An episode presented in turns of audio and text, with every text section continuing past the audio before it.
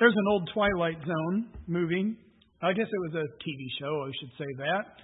Some of you watched it. Uh, it was in black and white. Some of you younger ones here are thinking, whoa, this is a real legacy moment coming from our pastor today.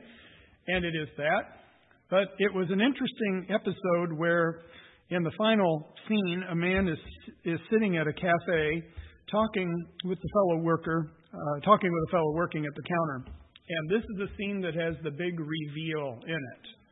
The big reveal is that the man who is sitting at breakfast has both his hands occupied, but then, surprisingly, out from underneath his jacket emerges a third hand with which he grasps his coffee cup. And then he discloses to the man who's behind the counter that not only has he come from Mars to colonize the earth, but that many more like him would soon be following. And he relishes what a revelation that must be to this poor, ignorant earthling, this man who works behind the counter, who wears this cap pulled down low over his brow, almost to his eyebrows. But that man suddenly starts smiling and then removes his food service cap, revealing a shocking third eye in the middle of his forehead. And he laughs at the man with three arms that the Martians are so far behind because the Venusians have been populating Earth for some time now. And so it ends, this shocking reveal that aliens are among us.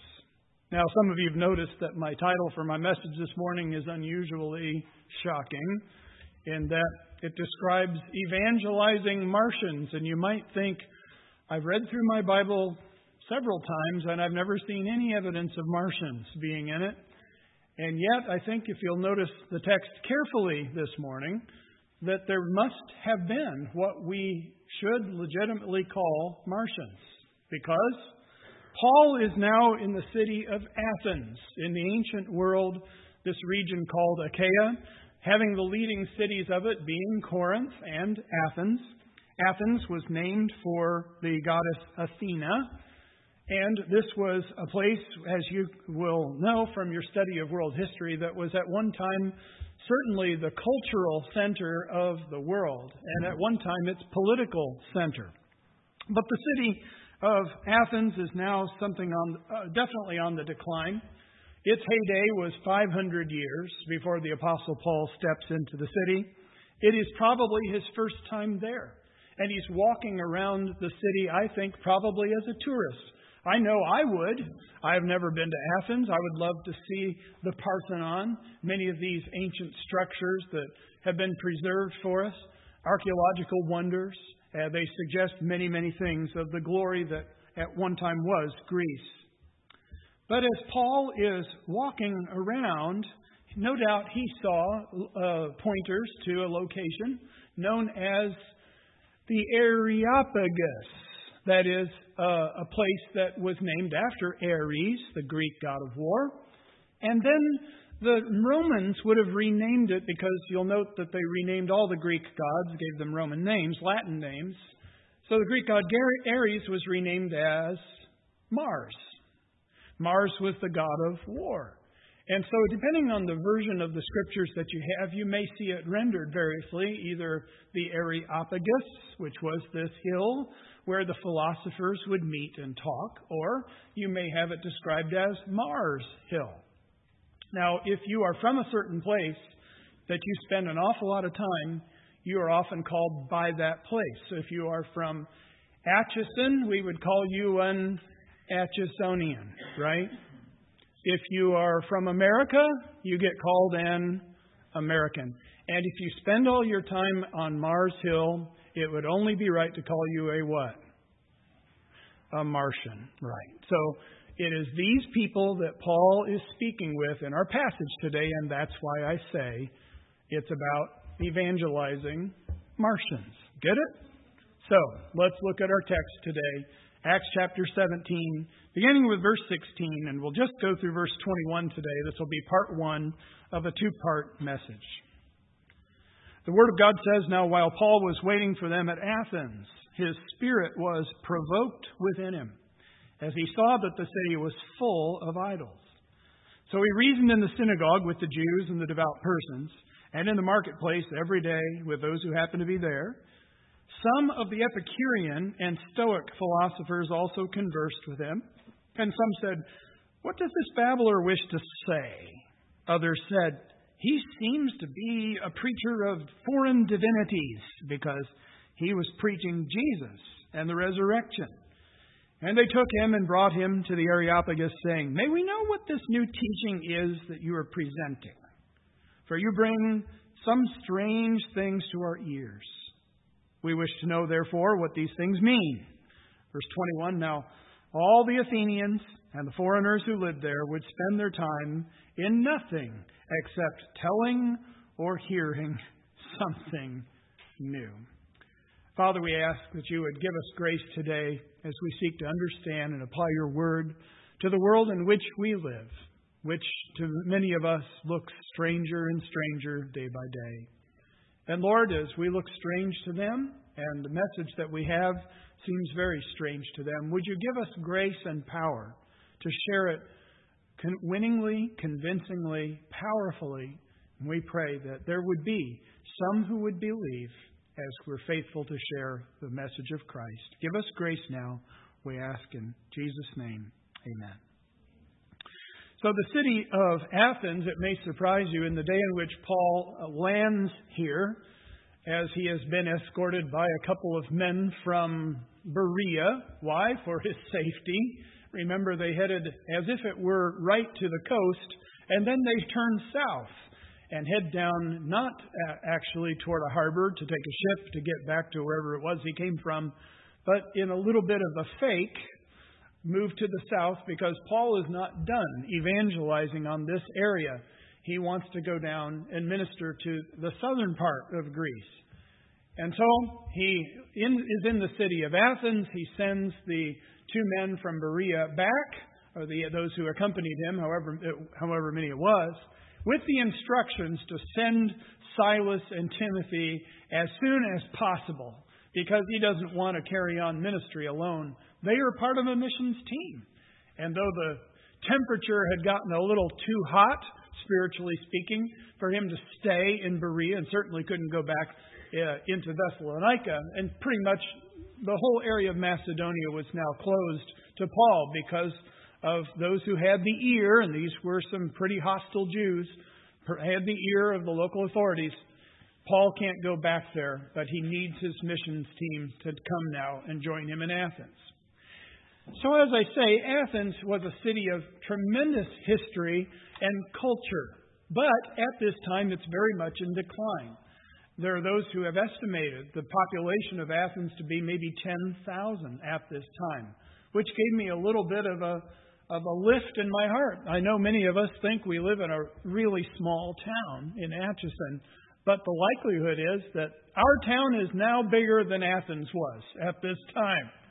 But it had something in far greater number than we have. As the text says, Paul, as he is there in Athens waiting for his missionary team, saw the spirit the city, sorry, full of idols. Some of the first century uh, writers tell us, not, not scriptural writers, but others, say that there were more idols than men in the city of Athens. Pliny the Elder actually uh, estimated the number of idols there as being 30,000. Now just stop and imagine for a moment if there were 30,000 idols of various kinds. And we're talking about statues prominently placed uh, there in front of shops or there in public squares or in temples of various kinds. 30,000 idols in that in the city of Athens. Yeah, they were outnumbering people 3 to 1. Can you imagine walking around this town and virtually everywhere, every aisle you go into at Walmart, there's an idol. Every church you go into, there are idols. Every shop you go into, multiple idols. Temples and statuary all over the place of gods and men. And Paul is not there taking in the scenery and saying, Wow, that's so amazing. Oh, look at that building. No, the more he sees, the more he is grieved. In fact, that is your Greek word. It's provoked. It, it occurs three times in the New Testament. You've already seen one of them. You've seen the place in Acts 15 where there is sharp contention between Paul and Barnabas over whether they're going to take Mark on that next missionary journey. Remember the, the contention so sharp, it's described, between them that they actually part company and form two missions teams, not under good terms, but under very much difference of opinion about this man. And that was not a great moment in missions history, not a great moment in the life of the Apostle Paul or that of Barnabas, true? Yet, it's an evidence of how sharp this word is. So we come to this Greek word here, and that's what's going on in the life of Paul. Within him, as he's looking at the idols, he is grieved in his spirit. Do you get grieved about some things? I'll bet there's some things that people post on Facebook that really wipe you out or make you angry. And you want to make a post about them and set the record straight for all the world to know that you are so strongly grieved over this thing or that thing. By the way, let me make a, a, suggestion to you as a Christian. Don't let the world jerk you around with its causes. As a Christian, make sure that you're marching to the beat of a heavenly drummer, that the Lord is the one who is setting the agenda for you. Don't get dragged into needless controversies that do nothing but split people apart and make you angry all the time. Right? There's a better way to live than that.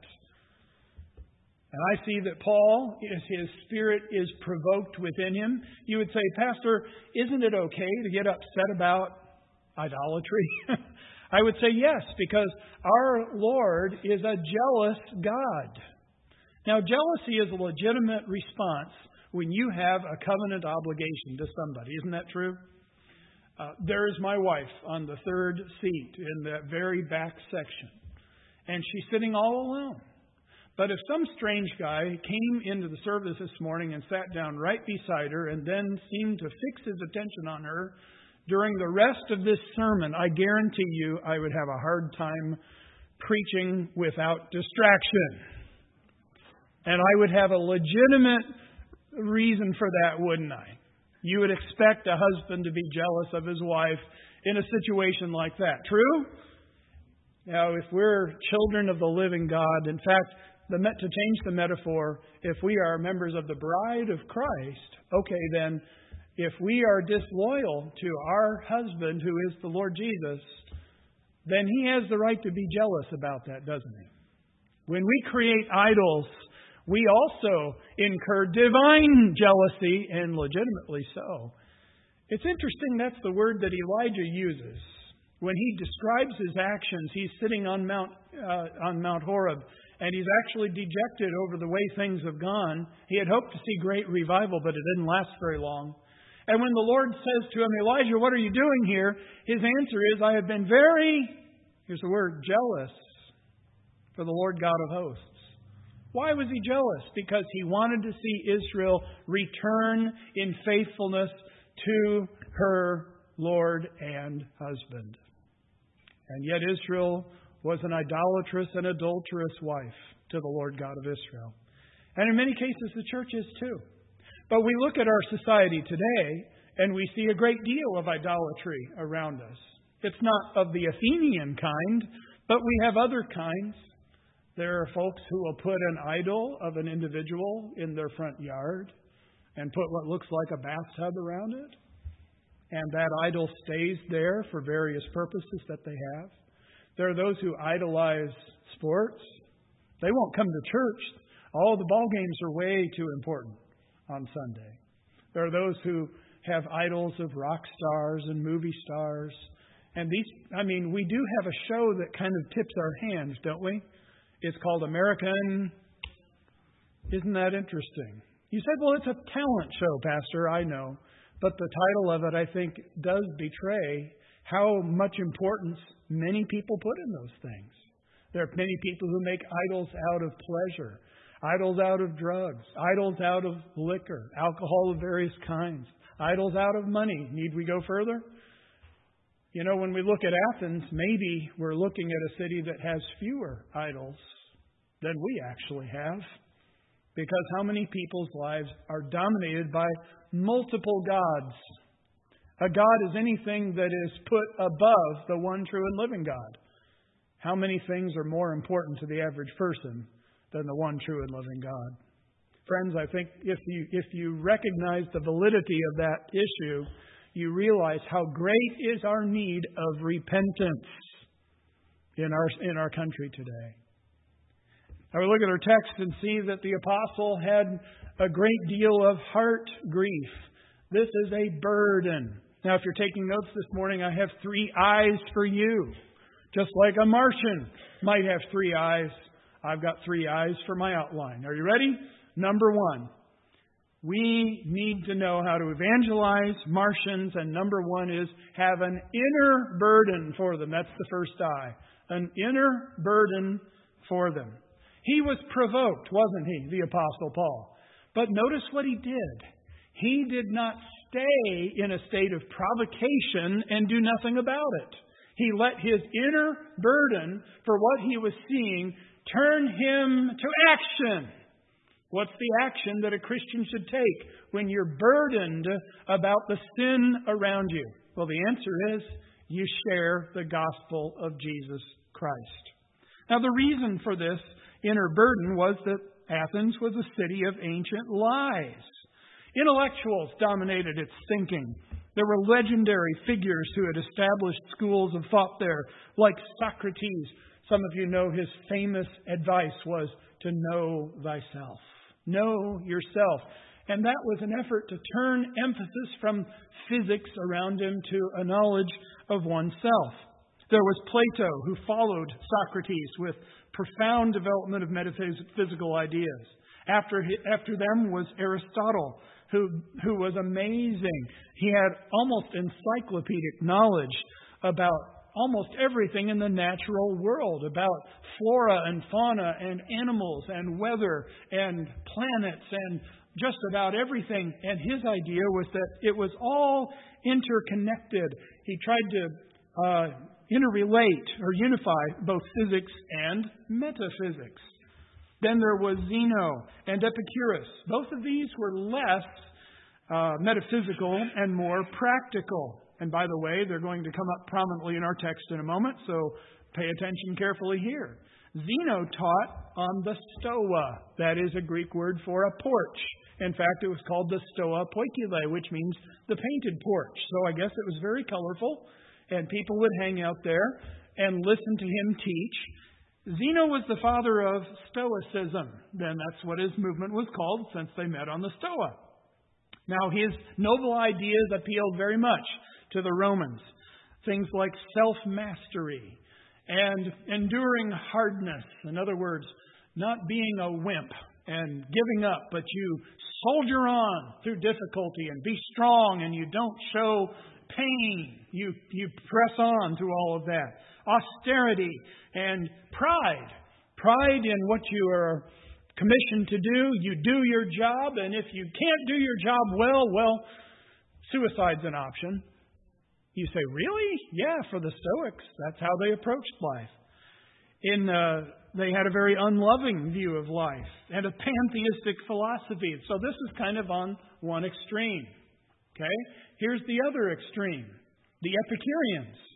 And probably some of you are aware that Epicureanism is kind of a, a term for people who love pleasure. And that's exactly what Epicurus taught. He called it the chief goal of life. What are we here for? Have a good time. Enjoy life. Have fun. The Epicureans thought gods were irrelevant. Why? Because the gods that they were all aware of were unconcerned with the lives of the people. Now, the Stoics looked at the Epicureans and thought they were atheists. In fact, they called them that. People like Lucretius and Horace uh, were representative of the Epicurean school of thought. Now, you might hear of these things and say, you know, that sounds a lot like people I know about today. There are people who think that way, and probably Epicureanism has the upper hand in our society today. I'll bet a lot of people you know think life is all about all the fun you can get out of it. You live for Friday nights. You live for partying. You live for your 24 pack of Bud. You live for your music. You live to party. You live for entertainment. You live for sports. That's what life is all about. Grab all the gusto you can. You're not going to be around long. Eat, drink, and be merry. Well, that's the Epicurean part. What's the other part of that statement? For tomorrow we die. That's the Stoic part about it. Isn't it interesting that old statement brings together these two philosophies of life that Paul was encountering as he's walking through the marketplace of Athens Epicureans and Stoics. He saw it all around him. And what was the theology of the place? A bunch of statues that represented nothings. 30,000 statues of non existent beings. And we just stop and think about the poverty that must have been in people's souls who lived in Athens. If you really stop and think about it, it'll begin to break the Christian heart. Because here are people who are walking around desperately pursuing things that will never satisfy. The Epicureans are living for pleasure, sinning their lives away. The Stoics are determined to resolutely put up with all the difficulties of life and act like it doesn't affect them all, but inwardly they're dying. And what's the theology that saves them? Well, a bunch of stone and marble representations of gods that can't do anything about it. And here's Paul, who has been saved out of what was really a religious paganism, which was his Judaism that did not recognize the Lord Jesus Christ. And when he was found by Christ on the road to Damascus, his life was changed. He was no longer trying to work the system to accomplish his own salvation by goodness. That would be kind of like the Stoics, wouldn't it? But he realized Christ Jesus was the one who came to deliver him from this present evil world. He put his faith in him and was marvelously transformed.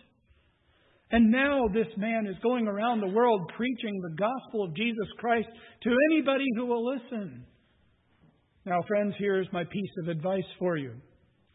Do like the Apostle Paul and turn your irritation, turn your indignation, turn even your strong feelings of being provoked about the sinfulness that you see in the society around you into motivation to share the gospel with these folks.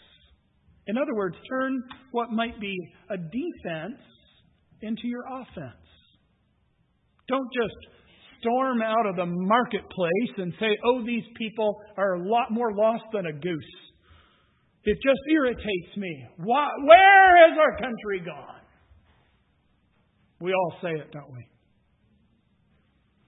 Well, friends, I'll tell you where our country has gone. It's gone back to the paganism of the old world in many respects. So, what do you do? Well, notice what to do with the inner burden.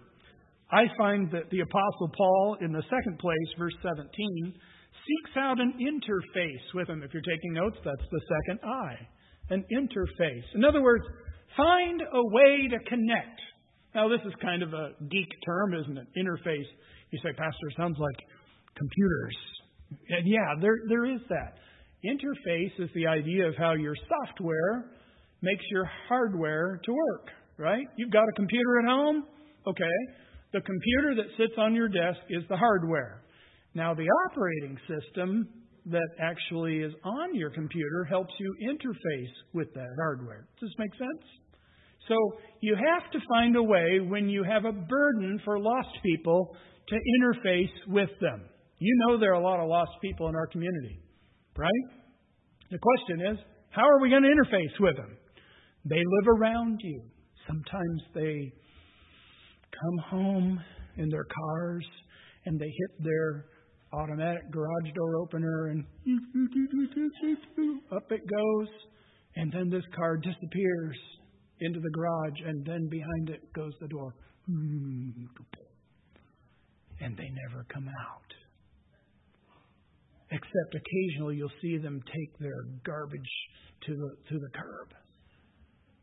And you're like, I don't even know who these people are that I live next to, right? There are communities like that. And it's amazing you can live in the midst of thousands of people and feel like you're all alone because you never interface. It's a society where fewer and fewer people like to sit out on the porch and wave at people who go by. True? And so it is an important question for us to ask in the world in which we live. How are we going to interface with people who are in desperate need of something in many cases that they don't even know they lack and are not interested in having? Those are important questions, aren't they? You have a burden. You're like Paul. You're agitated. You want to share. You've got idolaters all around you. You want to share the truth. How are you going to do it? Well, I find a couple of hints from the passage that Luke gives us under inspiration. Remember, Luke is writing, describing the continuing work of Jesus Christ through the apostles. Now it's the apostle Paul who's front and center in this account. He is in Athens. We come to verse 17, and it says, So he reasoned in the synagogue with the Jews. Let's stop there. Who are the Jews? Well, these were God's chosen people from long ago, starting with Abraham, coming on down to the present day. They have a synagogue. This is a place where they gather together to read the scriptures, to teach the scriptures, to encourage one another in the ways of the Old Testament. And yet, many of them had never heard about the Lord Jesus Christ, God's Son, who came to be our Savior and deliverer from our sins. These are at least people who know the Bible. Let's start with that. How do you interface with people who need Christ? Number one, do they know the Bible at all? Because that's where Paul begins. He starts in the synagogue with people who knew the Word. Now, we're living in a day in which fewer and fewer people know the Bible. In the land in which we live, here's the statistic. This one is 2016. The trend is that only about a third of all Americans, a third now, report reading the Bible once a week or more. There is a strong likelihood, two out of three, that a person you may speak with does not read their Bible even once a week. And I think you know there are people who have never opened their Bible. They have no idea what their Bible says. Pay heed here because there is a way to minister to people and, te- give the gospel to them, even if they are totally unfamiliar with the Bible. But you start with those. You can have a gospel conversation. You can show what the Bible teaches about what the coming Messiah looks like. You can identify that Jesus Christ fulfilled the Old Testament prophecies, and you can so present Christ to them. Will all of them accept it? They certainly didn't when Paul preached it. They won't when you and I do either. So, let's be faithful with that method. But second, notice that he also preached or reasoned, verse 17, in the synagogue with the devout persons. Now, these are God-fearers. These would be Gentiles who would say, I'm looking to have a relationship with God. Looks like the Jews know the God of the Old Testament. Certainly, the Bible is there. We're going to hang out with them, hear what they have to say. Many of them had adhered to Judaism to a lesser or greater degree. They're kind of lumped together then as God-fearers or devout persons. This is the second group. Let's apply it. We also should minister the word then, interface with those who have reverence for the Word of God or respect. That doesn't mean they're full, they're all in believers, but at least if you're holding a Bible in your hand and saying, This is what God says, they're going to say, Well, that's, that's important. I'll give, a, I'll give a hearing at least to somebody who's talking like that. Do you know people like that? They don't go to church, but they're respectful of the Bible. I would say, in the second place, those are people we can interface with. Here's the third group. When we go on in the text, in verse 17, it says, And in the marketplace every day with those who happen to be there. Now, what takes a person to the marketplace? This is the Greek word agora. This is the main street of the city of Athens. It's lined with columns, as almost all the cities were in that day. And there on either side were porches. Uh, they were they were kind of uh, coverings, and these this is the place where the merchants were selling their wares. So people were going to the marketplace to do what? Buy stuff, buy food, buy clothes, buy supplies. And then occasionally there were the porches where people would hang out and listen to the philosophers, people like Zeno, people like Epicurus. Well, Paul looks at this whole arrangement and says, you know what? I've got a philosophy. I would like to share with some people. And since people will stop and give a listen to what people are saying, he says, I believe I'm going to do the same thing. Now, some of you might say, Pastor, is it really legitimate to call Christianity a philosophy? Well, stop and break it down a minute. Philosophy means a lover, a philosopher is a lover of wisdom, right? Sophos is the Greek word for wisdom. Philos is to love. Now, the Bible says that our Lord Jesus Christ is made unto us, this is 1 Corinthians 1.30, wisdom and righteousness and sanctification and redemption, so that he who glories should do this. He had a glory in the Lord. You ask me what great thing I know that fills me and stirs me so, it's Jesus Christ, the crucified. He is my wisdom. How about you? And so for us, we are philosophers in our faith in the Lord Jesus Christ. Amen? There was a man in early church history by the name of Justin Martyr, and he had searched out all of the prevailing philosophies of the day and had become uh, viewed as an esteemed teacher of them. But then he, he encountered one that he had never heard before as he heard somebody teaching and preaching the gospel of Jesus Christ. And Justin became a Christian. And you might think that he put aside his philosopher's robes at that point, but Justin thought, no. I have come upon the one true philosophy. And he kept wearing the philosopher's robes all the rest of his life. And if you read his dialogues with people, they are marvels of argumentation. Very, very persuasive. I commend them to you, but I think it should be true of us as well. When you have found the great source of wisdom, who is the Lord Jesus Christ, friends, do not feel when you encounter people with wrong philosophies that you have to keep your mouth shut. They're wise and you're ignorant. Not true. Paul has come into the intellectual center of the world. And look at the interaction with them in verse 18. And this will be the third eye for taking notes this morning. And that is to seize your inroads to them. Inroads. Seize your inroads to them. Why? Because if the Lord wants you to witness to them, He'll open up a way to talk to them. Okay? So, what are the inroads here? Well, the first one is a little odd. It says in verse 18 some of the Epicurean and Stoic philosophers also conversed with him. You might underline that word conversed. It actually could be uh, translated to argue or dispute. uh, the translators have made a choice to make it a little softer word in translating it, and it may well be right, but it could have also been pretty intense. What I find is when Paul went into, into an area and started preaching the Lord Jesus Christ, is it got some pretty strong reactions. Oftentimes people were saved, and oftentimes people rioted. And I can well imagine in this place as he was preaching absolute truth, those who do not believe in absolute truth react very strongly against those who do. Have you noticed that? And they claim to be very tolerant people.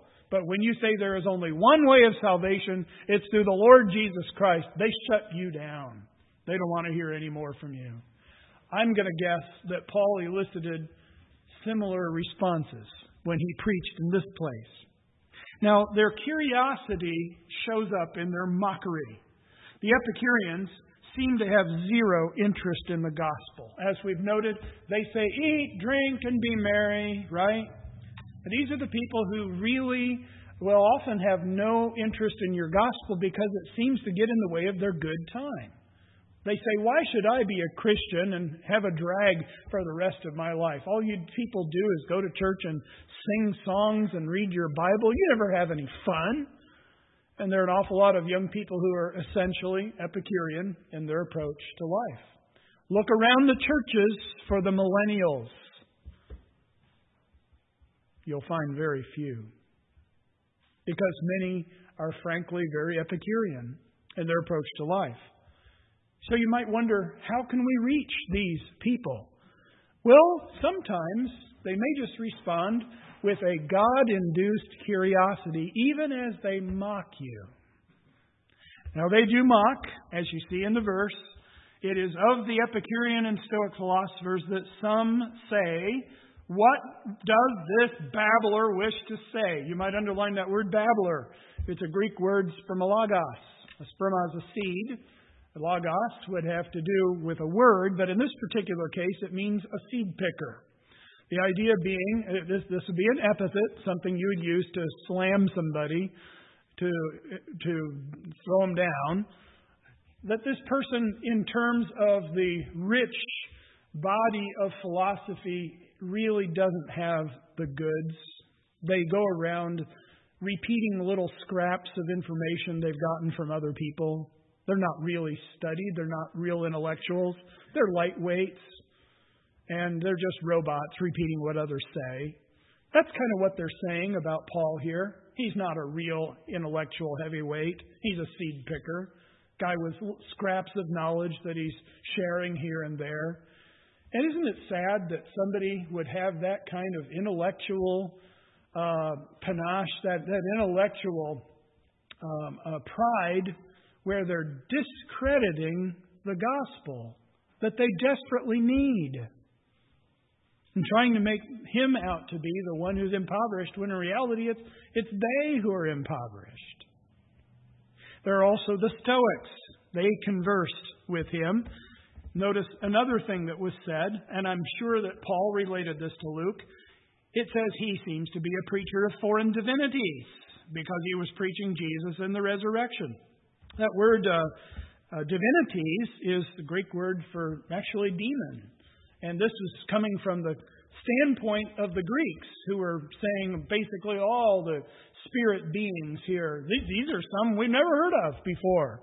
And notice they're saying, saying it kind of cautiously. He seems to be. They couldn't get a real handle on what it was Paul was talking about, but oh, it's some sort of strange theology that he had. And notice the curiosity in it. There were things that they really didn't understand, they didn't have a handle on, but they were like, so what's it all about? I mean, we haven't heard it before. Maybe we should give a, get a hearing here and see what it is he has to say. Now, friends, you may have acquaintances at work, co-workers, family members, people in your neighborhood, some friends who really don't believe all of what you believe about Christ. And sometimes they may even say things that are kind of dismissive or hurtful to you. But what there might be that you're missing here is some curiosity. In other words, they might actually want to hear more about what it is that you believe. Not that they're all in, that they're buying, but they're saying, I really would at least like to hear it.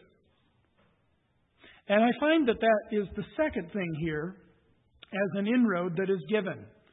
Wouldn't it be cool to get an invitation to come and speak to a philosopher's society? And to, and to just testify of your conversion, your faith in Jesus Christ. You said, Pastor, I'd be so intimidated by that, I could never do it. But here's the Apostle Paul, and that actually is what he gets. Notice in verse 19 it says that. And they took him and brought him to the Areopagus, saying, May we know what this teaching is that you are presenting? For you bring some strange things to our ears. We wish to know, therefore, what these things mean. Ah. Now, who opens the door like that? Only God does, right? This is what Paul was looking for opportunity to share Christ. And now they're inviting him to come up to the, to the Mars Hill the Areopagus, to lay out these strange things that he has now been sharing in the marketplace, but in a fuller way to a larger group, a chance to lay it all out on the table. To dialogue with them. That is your word that comes up earlier. The exchange, where he wasn't just speaking without interruption, but somebody could say, Well, what about this? You said this, to clarify something, and that was okay. Don't be afraid of having an open conversation with somebody who may not be fully acceptant of what you're sharing about the gospel. Handle the questions, move on. And here's the invitation.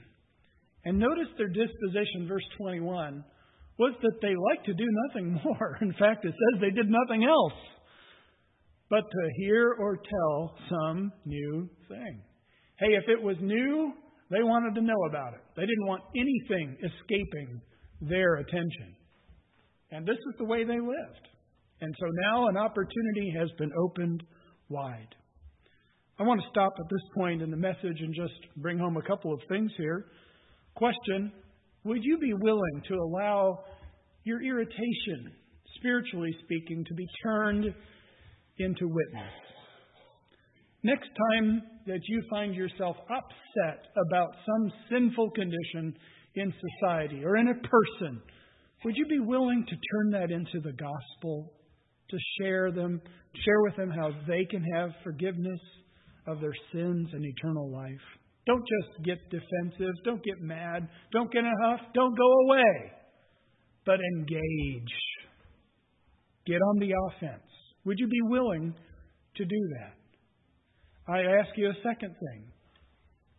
Would you also be willing to take criticism of you and deflect it?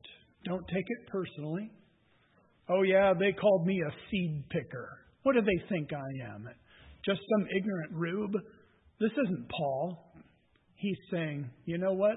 If their curiosity is raised, if God opens a door, I'm going to go through that door and I'm going to share the gospel. And I'm not going to be rude and offensive in response. I'm going to be the ambassador of Christ to share the gospel with people who desperately need it. Would you be willing to do that as well? Don't take offense in the sense of being offended, but take offense in the sense of sharing the gospel positively and proactively. These are important lessons, and we'll come to the rest of this together next time. Could we have a word of prayer together? Now, Father, we have come to some very important things here. Many Christians get stirred up and agitated. And Lord, my prayer is that we would take example of the Apostle Paul today for ourselves to turn this irritation into witness. And Lord, as the Martians around us sometimes can be hostile, sometimes be very apathetic, I pray, Lord, that we would not be discouraged, but that we would take opportunities that you open up and even make them. Lord, may we see the opportunities around us. May you use us. And Lord, if there'd be any here today who would say, I personally am in need of the gospel of Jesus Christ. I need to be saved from my idols, my sins. I need the Savior. Lord, I pray that this would be that day where they turn to God from idols to serve the living and true God, putting their faith in the finished work of Christ.